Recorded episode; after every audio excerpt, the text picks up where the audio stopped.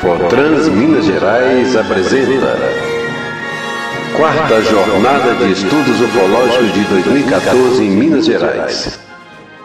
Dia 19 de julho, a partir das 14 horas, Teatro da Associação Mineira de Imprensa, Rua da Bahia, 1450, bairro de Ludes, Belo Horizonte.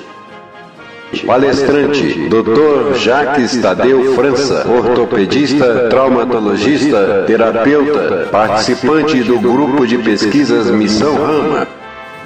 Apoio Cultural, Associação Mineira de Imprensa de Minas Gerais, Associação Ecocultural Pé no Chão de Belo Horizonte, Ufovia, Geuna, Grupo de Estudos Ufológicos de Itaúna, radiodeminas.com, Jornal Cidadão do Mundo, Franco Produções, Belo Horizonte, Minas Gerais.